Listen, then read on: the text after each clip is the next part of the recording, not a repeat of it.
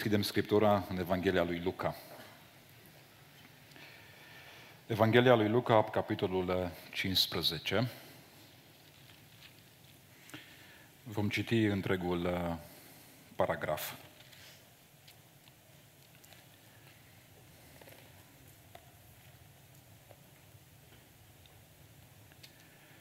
Toți vameșii și păcătoșii se apropiau de Isus ca să-L asculte. Și fariseii și cărturarii cârteau și ziceau, omul acesta primește pe păcătoși și mănâncă cu ei. Dar el, care a răspuns la această acuzație, le-a spus pilda aceasta. Care om dintre voi, dacă are o sută de oi și pierde pe una din ele, nu lasă pe celelalte 99 pe izlaz și se duce după cea pierdută până când o găsește? După ce a găsit-o, o pune cu bucurie pe umeri. Și când se întoarce acasă, cheamă pe prietenii și vecinii săi și le zice, bucurați-vă împreună cu mine, căci mi-am găsit oaia care era pierdută. Tot așa, vă spun că va fi mai multă bucurie în cer pentru un singur păcătos care se pocăiește, decât pentru 99 de oameni neprihăniți, care n-au nevoie de pocăință. Sau care femeie, dacă are 10 lei de argint și pierde pierde unul din ei, nu aprinde o lumină, nu mătură casa și nu caută cu băgare de seamă până când îl găsește. După ce l-a găsit, cheamă pe prietenele și vecinele ei și zice, Bucurați-vă împreună cu mine că am găsit leul pe care îl pierdusem. Tot așa vă spun că este bucurie înaintea îngerilor lui Dumnezeu pentru un singur păcătos care se pocăiește. Urmează acum pilda fiului risipitor sau pilda fiilor risipitori, sau pilda tatălui care își risipește resursele să-și câștige fiii. El a mai zis, un om avea doi fii. Cel mai tânăr din ei a zis tatălui său, Tată, dăm partea de avere ce mi se cuvine. Și tatăl le-a împărțit averia.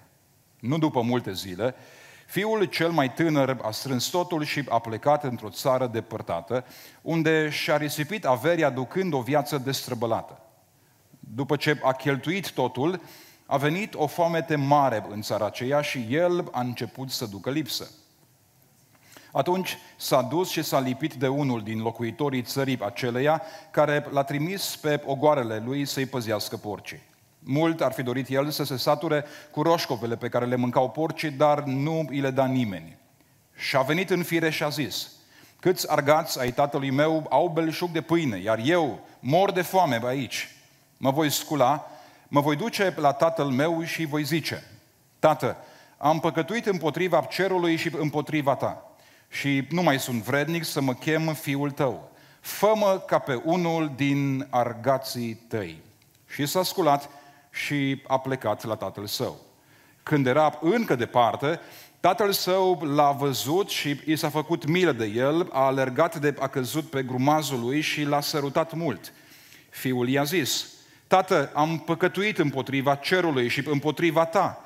Nu mai sunt vrednic să mă chem fiul tău, dar tatăl a zis robilor săi, aduceți repede haina cea mai bună și îmbrăcați-l cu ea.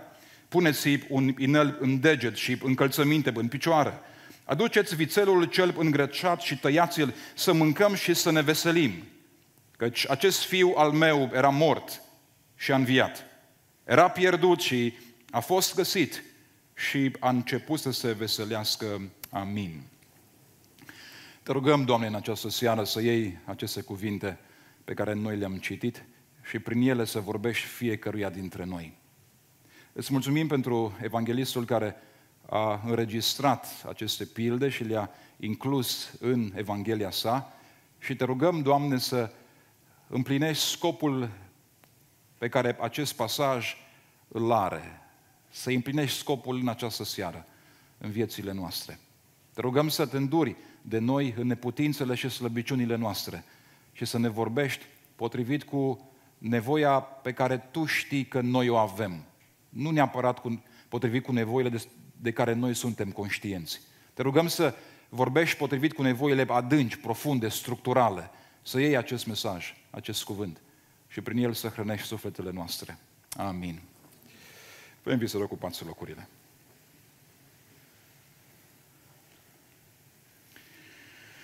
Ori de câte ori studiem pilda aceasta a fiului risipitor și, în esență, cele trei pilde pe care le-am citit, trebuie să ne reamintim că aceste pilde nu au fost adresate de Domnul Isus Hristos ucenicilor săi și nici măcar mulțimii care venise să-i asculte predica. Ci aceste pilde au fost adresate de Hristos cărturarilor și fariseilor. Și aș vrea tare mult să rețineți pentru început această observație. Tot ce am citit noi a fost adresat în mod special cărturarilor și fariseilor. Mai mult când stăm în fața acestor pilde, trebuie să ne reamintim că aceste pilde au fost menite să explice decizia lui Isus de a mânca cu vameșii și cu păcătoșii.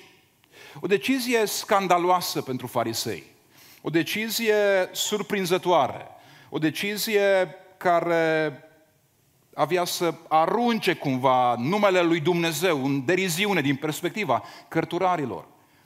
Domnul este acuzat de faptul că stă la masă cu vameșii și cu păcătoșii și își explică decizia prin aceste pilde. Da, aceste pilde sunt adeseori predicate la ser de evangelizare și au în vedere tocmai oamenii care nu-L cunosc pe Hristos, dar în contextul lor de bază, acestea i-au vizat pe cei din adunare, pe cei indignați de felul de oameni care îl urmau pe Hristos. Cărturarii și fariseii sunt cei care îl acuzau pe Isus de comportamentul lui. Cărturarii de atunci sunt echivalentul profesorilor de teologie de astăzi. Echivalentul păstorilor, să se îndure Domnul de ei. Sarcina lor era să învețe poporul legea lui Dumnezeu și să protejeze legea și tradiția orală de orice fel de modificație sau alterație. Ei erau așadar cumva gardienii, gardienii legii lui Dumnezeu. Farisei de atunci sunt echivalentul diaconilor de astăzi, a învățătorilor de la școala duminicală, a membrilor din diversele comitete ale bisericilor. Preocuparea lor dominantă fiind să respecte cu strictețe legea și să se asigure că fiecare respectă la fel de riguros aceeași lege. Chiar dacă de cele mai multe ori și cărturarii și fariseii sunt descriși într-o notă negativă în cele patru evanghelii, trebuie să înțelegem că motivația lor de bază a fost o motivație foarte bună. Ei încercau să protejeze și să apere reputația Dumnezeului lui Israel – să apere caracterul lui Dumnezeu, numele lui Dumnezeu, legea lui Dumnezeu. De aceea, în cazul nostru, ei reacționează cu vehemență împotriva lui Hristos, pentru că din perspectiva lor, ceea ce Hristos făcea arunca numele lui Dumnezeu în deriziune, aducea rușine caracterului lui Dumnezeu, îl făcea pe însuși Dumnezeu de râs. Hristos, prin faptul că mânca cu vame și și cu păcătoșii, era considerat acel proroc, acel profet care făcea de râs numele lui Dumnezeu. Pe farisei îi scandalizează că Iisus mănâncă cu aceste categorii de oameni. Pentru că mănâncă? Pentru că mănâncă? Da. În cultura din Palestina primului secol, a sta la masă cu cineva însemna mai mult decât înseamnă astăzi. Era un act sacramental care semnifica acceptare totală. Ați auzit bine. Acceptare totală. Această masă îl face de râs. Îl pune într-o lumină nefastă, nepotrivită, pe Dumnezeu și legea Lui. Tu faci de râs. Reputația lui Dumnezeu, spun cărturarii și farisei. În fața acestei acuzații, Hristos răspunde prin cele trei pilde. Pilda oiței pierdute, pilda bănuțului pierdut și pilda fiului risipitor. Aceste pilde sunt în mod eronat numite așa, deoarece pildele vorbesc dominant, profund despre păstorul care își caută oița, despre femeia care își recuperează bănuțul și despre tatăl care își reprimește fiul acasă. Prin aceste pilde, Domnul Iisus Hristos creează un portret.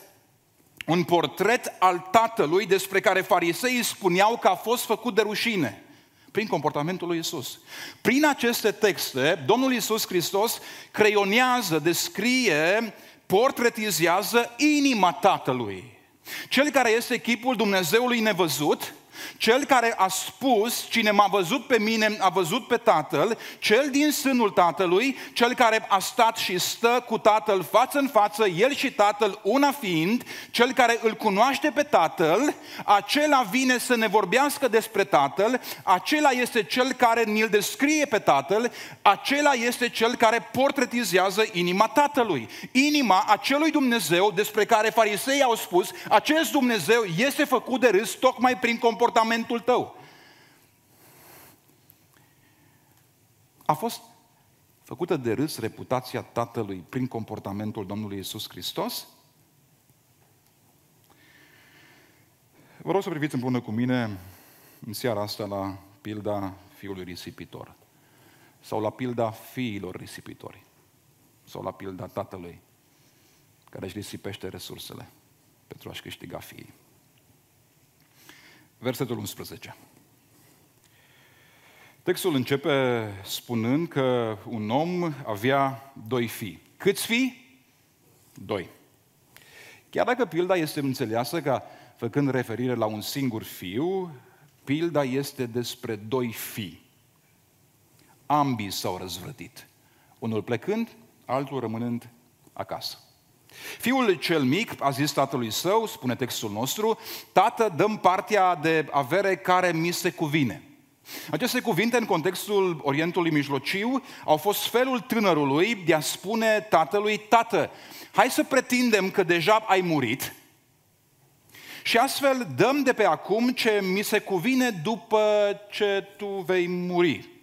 Această cerință, în contextul cultural al textului nostru, este una fără precedent este una nemai auzită. Este o cerință diametral opusă cutumelor culturale.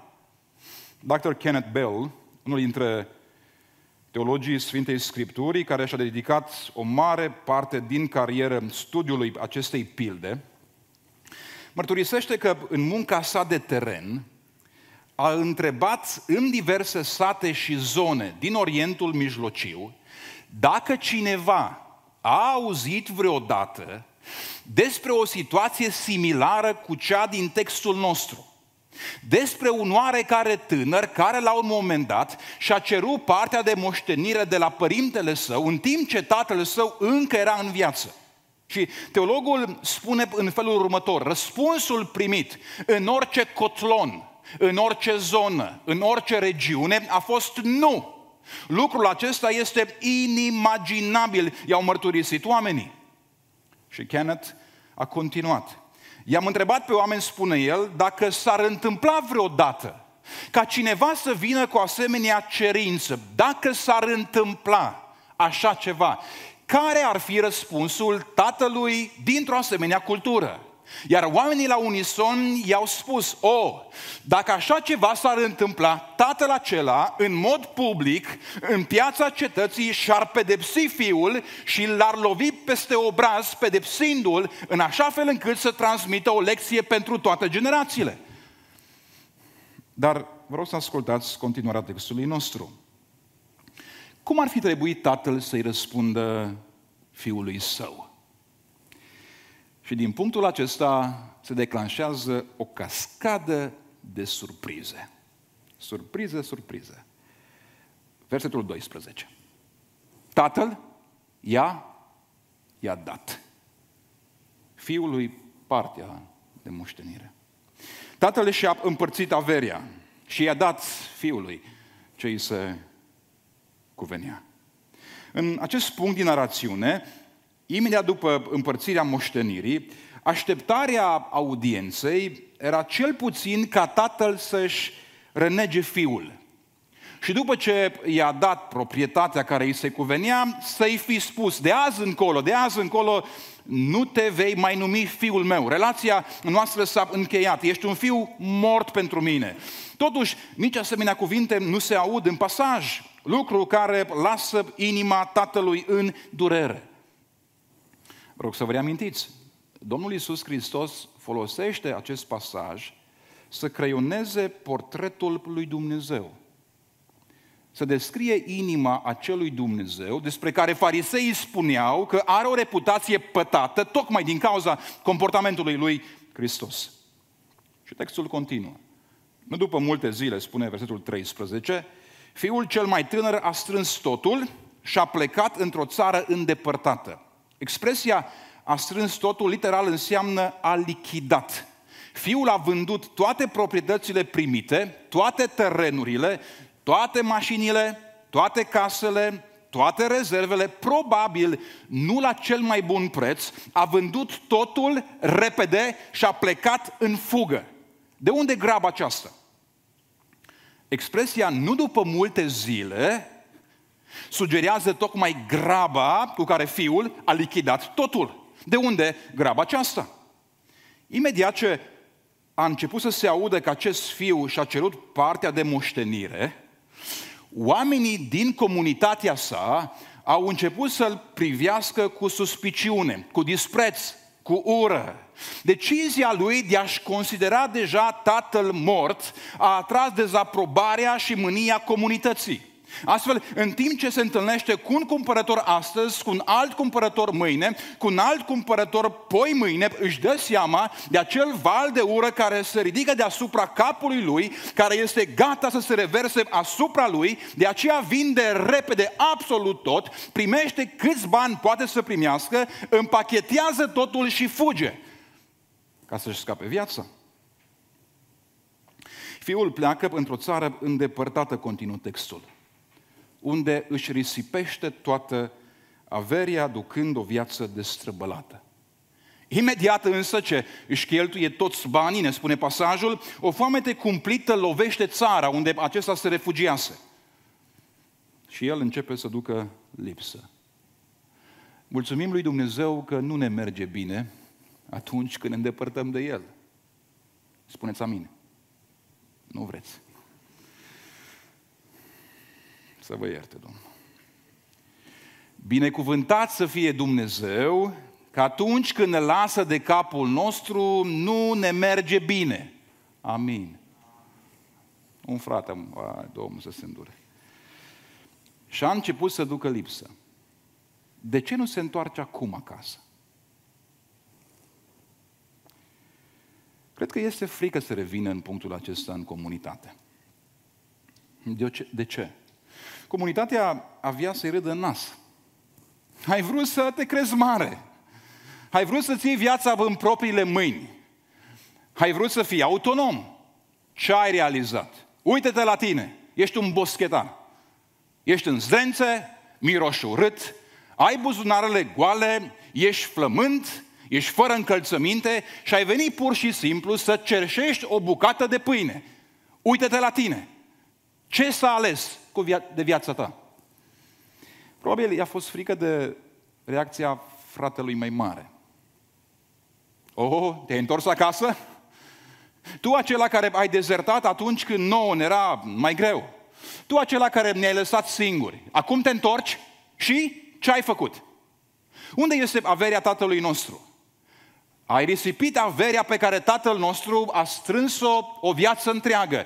Și acum vii și te aștepți să fii reprimit înapoi. Dacă ar fi fost mai plin de milă, probabil fratele mai mare i-ar fi spus, da, te reprimim, dar mai întâi du-te muncește, agonisește și pune înapoi tot ce ai luat. Și dacă după 2000 de ani poți să pui înapoi tot ce ai luat, da, te poți reașeza la masa noastră în casă. În punctul acesta, probabil, fiind plin de teamă, nu se întoarce acasă. Așa că fiul decide să rămână în țara asta. Versetul 15. Atunci s-a dus și s-a lipit de unul din locuitorii țării aceleia, care l-a trimis pe ogoarele sale să-i păzească porcii. S-a lipit. Cuvântul descrie imaginea acelea care se agață de piciorul altuia și îl imploră și îi spune, nu plec până ce nu te îndur de mine. Este imaginea care redă în cea mai clară formă disperarea, care poate cuprinde inima unui om. S-a lipit. Rămân aici până te îndur de mine. Locuitorul din acea țară, fiind unul dintre neamuri, ca să scape de acest tânăr știind că este evreu, îl trimite să aibă grijă de porci. Știind că niciun evreu n-ar face așa ceva. Tânărul acceptă. Și situația se agravează și mai puternic. Mulți și-ar fi dorit, spune evanghelistul, să se sature cu roșcovele pe care le mâncau porcii, dar nu îi le dă nimeni. Și încă o dată spun, ce mare har că nu ne merge bine când suntem departe de Dumnezeu. Amin? Bună dimineața! În acest punct ne spune Hristos că tânărul și-a venit în fire. Versetul 17. Și-a venit în fire și a zis, câți argați ai tatălui meu au belșug de pâine, iar eu mor de foame aici. Ce l-a făcut pe acest tânăr să-și vină în fire? Nevoia lui? Să zicem. Del Brunner spune, ce l-a făcut pe acest băiat să-și vină în fire au fost amintirile pe care le avea despre tatăl său. Și anume amintirea că în casa tatălui său, în casa tatălui plin de bunătate, argații, sclavii sunt tratați cu bunătate și generozitate. El își amintește că tatăl său este plin de bunătate și își tratează sclavii cu o bunătate extravagantă. Câți argați ai tatălui meu au belșug de pâine și eu mor de foame aici. Ce reputație are acest tată? Ce reputație specială și frumoasă. Acest tânăr își vine în fire așadar, motivat de bunătatea tatălui și își spune, ce caut aici? Mă voi duce înapoi acasă și am să-i cer tatălui să mă primească ca pe unul din argații săi. Sunt gata să primesc ce merit. Bat jocură, ură, mânia comunității, dar cel puțin nu voi muri de foame aici. Astfel, în timp ce se pregătește spre a porni spre casă, își pregătește un discurs. Câteva cuvinte pe care să-i le spună tatălui atunci când vor sta față în față. El își repetă discursul în drumul său spre casă și discursul său conține trei elemente pe care tare vă rog să le memorați, să le memorați. Discursul are trei componente. Mai întâi, el spune, când am să ajung acasă, am să-i spun tatălui meu următoarele. Prima componentă. Tată, am păcătuit împotriva cerului și împotriva ta. Prima parte are de a face cu mărturisirea. Fiul înțelege că a păcătuit și că și astfel spune că este gata să suporte consecințele. Tată, am păcătuit împotriva cerului și împotriva ta. A doua componentă din discursul său. Nu sunt vrednic nu sunt vrednic să mă chem fiul tău. Partea a doua are de a face cu acceptarea consecințelor. Tată, am păcătuit și înțeleg că păcatul meu vine la pachet cu un set de consecințe. Înțeleg că neascultarea aduce consecințe. A treia componentă. Fă-mă ca pe unul din argații tăi. Partea a treia are de a face cu încercarea lui de a repara ce a greșit cu încercarea lui de a plăti pentru ce a greșit. Am să fiu de acum încolo robul tău care nu mai are niciun drept în această casă. Vă rog să rețineți acest discurs pe care tânărul și-l repetă în drumul său spre casă. Câte părți are discursul? Câte părți? Trei. Care sunt acelea? Am păcătuit împotriva cerului și împotriva ta. Am păcătuit împotriva cerului și împotriva ta. Doi nu mai sunt vrednic să mă chem fiul tău. Nu mai sunt vrednic să mă chem fiul tău. Trei, fă ca pe unul din argații tăi. fă ca pe unul din argați-te și în timp ce merge spre casă, ca cel copil care a făcut boacăne își repetă discursul, poezioara. Vrea să stea în fața tatălui cu lucrurile bine stabilite. Tată, am păcătuit împotriva cerului și împotriva ta. Nu mai sunt vrednic să mă numesc fiul tău. Fămă, fămă ca pe unul din argații tăi. Și acum ajungem în inima istoriei noastre. Vă mai amintiți care este motivul pentru care Domnul Iisus Hristos spune pilda aceasta? Gardienii reputației lui Dumnezeu îl acuzaseră pe Hristos că făcea de rușine numele lui Dumnezeu prin faptul că mânca cu vameșii și cu păcătoșii. Ca urmare a acestei acuzații, Iisus alege aceste trei pilde și în mod special ultima pildă prin care îl descrie pe Dumnezeu și prezintă inima lui Dumnezeu. De aceea, în momentul când intrăm în versetul 20 al textului nostru, tensiunea audienței ajunge la cote inimaginabile. Vreau să ascultați versetul 20. Și s-a sculat. Și până aici totul este normal. S-a sculat și a plecat la tatăl său. Și până aici totul este în regulă. Dar vă rog să ascultați continuarea.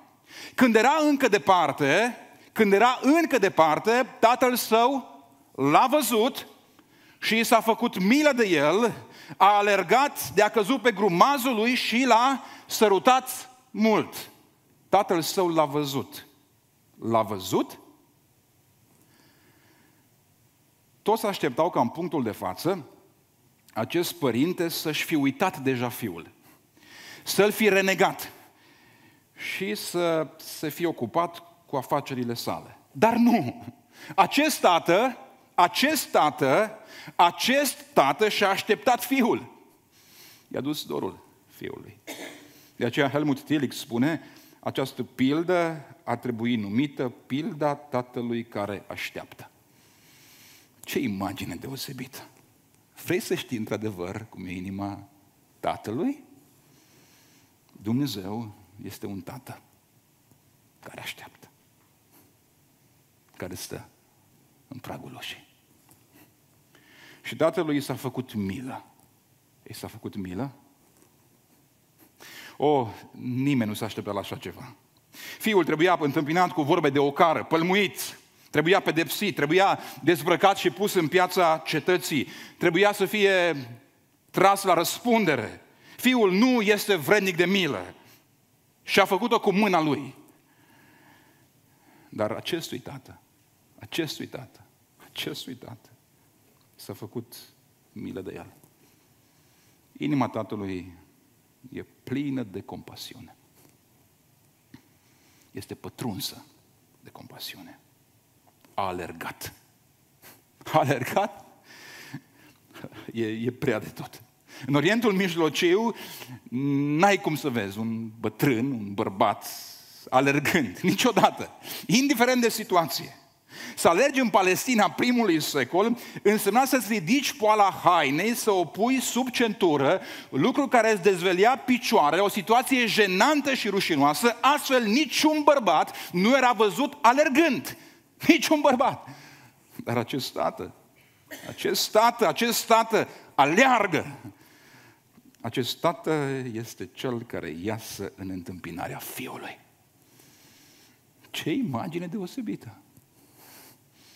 Tatăl care așteaptă. Tatăl cu inimă plină de compasiune. Tatăl care aleargă. De ce aleargă? Tatăl știa cum avea să fie primit fiul său de către bătrânii cetății. Imediat ce urma să treacă de porțile cetății. Știa. Știa că fiul său urma să fie jignit, scuipat, bătut pe drept. Așa că tatăl aleargă.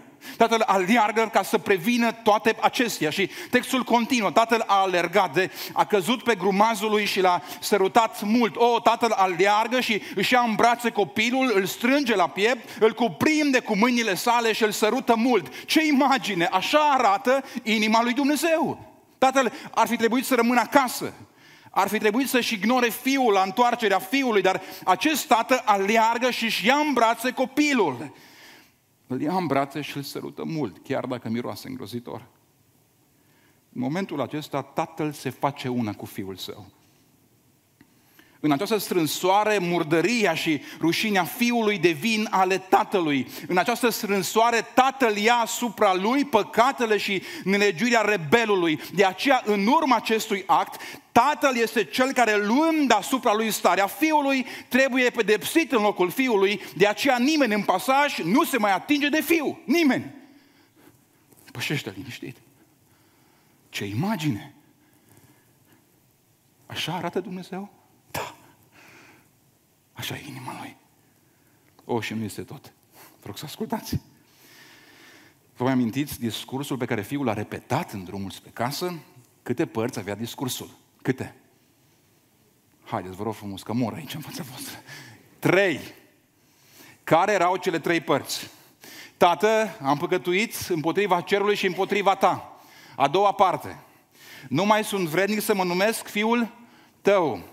Care este a treia parte? Fă-mă ca pe unul din argații tăi. Vă rog să observați acum ce se întâmplă în textul nostru.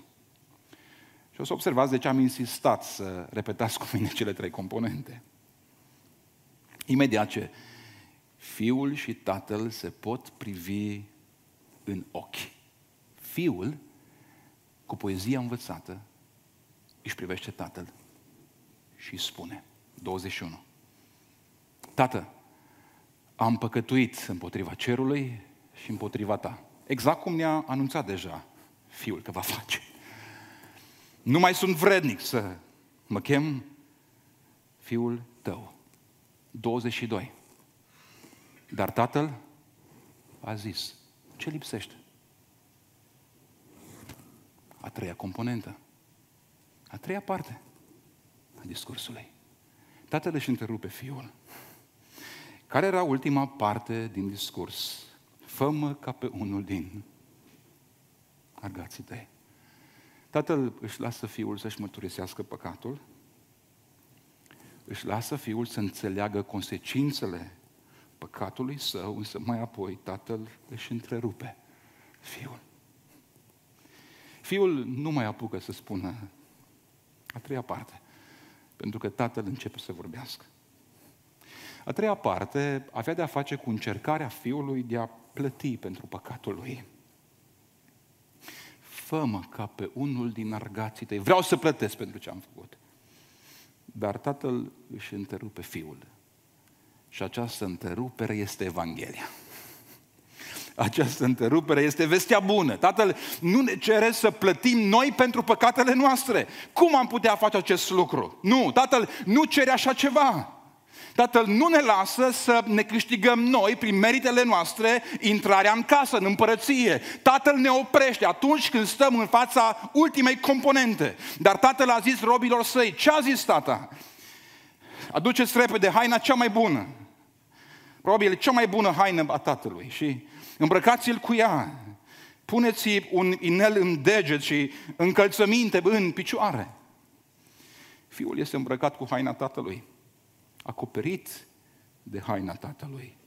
Fiul intră acum în comunitate, pășește pe străzi, păzit și ascuns de haina tatălui cu care este îmbrăcat. Ce imagine! Ce imagine! Dumnezeul Sfânt ne îmbracă pe noi, păcătoși, cu neprihănirea Fiului Său. Și astfel putem intra liniștiți, putem păși în siguranță. Să-i puneți un inel în deget, continuă tatăl. Și nu orice fel de inel, este inelul folosit pentru a sigila documente. Stai puțin, stai puțin. Acesta a risipit toată averia ta pe care și-a însușit-o, iar acum se întoarce și imediat ce pășește în cetate, îi dai drept de semnătură asupra următoarei viitoarelor proprietăți. O, oh, nu se poate. Noi păcătoși să devenim moștenitori ai împărăției lui Dumnezeu după ce deja am risipit prin viața noastră împărăția lui noi? Puneți-i sandale în picioare, se aude. Doar sclavii umblau fără sandale, nu fii. Aduceți vițelul cel îngreșat și tăiați-l să mâncăm și să ne veselim. Tăierea vițelului îngreșat era cea mai înaltă formă de ospitalitate. Noi Să stăm la masă cu Dumnezeu? Tot ce face Tatăl în această parabolă este neașteptat. Absolut tot ce face este împotriva ordinii culturale. Este inimaginabil. Mai scandalos decât faptul că Hristos a mâncat cu vameșii și cu păcătoșii, este ce face Tatăl atunci când se întoarce Fiul risipitor acasă. Hristos descrie prin această parabolă inima Tatălui. Dumnezeu Tatăl în Hristos ne-a ieșit în întâmpinare și a ridicat metaforic poala hainei. A coborât în murdăria și neputința noastră. Ne-a luat în brațe. Ne-a sărutat. Ne-a strâns. Ne-a îmbrăcat cu nepricănirea Fiului Său. Și mai apoi ne-a pus la masă. De ce să nu vii acasă? De ce să nu vii? De ce să stai pe drumuri? De ce să-ți fie încă frică? Mesajul pildei este simplu. În drumul spre casă, ești în siguranță. În drumul spre casă, ești în siguranță. Să te întorci acasă este cel mai sigur lucru posibil. Întoarce-te. Drumul e deschis. Tatăl stă în prag. Nu doar că stă în prag. Ne iasă în întâmpinare. Nu doar că ne iasă în întâmpinare, ci ne cuprinde în brațele sale. Nu doar că ne cuprinde, ci ia asupra lui ocara și judecata care ni se cuveneau nouă. Nu doar că ia asupra lui ce noi meritam, ci ne pune în deget un inel drept de moștenire. Nu doar că ne îmbracă, nu doar că ne dă un inel, ci ne pune la masă împreună cu el. Și el, Dumnezeu, mănâncă cu noi, vame și, și păcătoși. Dragul meu, dacă vrei să fii în siguranță, să știi că drumul spre casă e cel mai sigur drum posibil. Vino. Vino acasă. Nu te sătura să stai departe de Dumnezeu? Și să te minți că îți merge bine? Nu te-ai săturat? Să ai tot ce trebuie și în același timp să-ți plângă sufletul în tine. Să tragi noaptea plapuma peste ochi. Și în sufletul tău să nu știi cum să te mai adun pentru a doua zi. Crede-mă, drumul spre casă e drumul binecuvântării.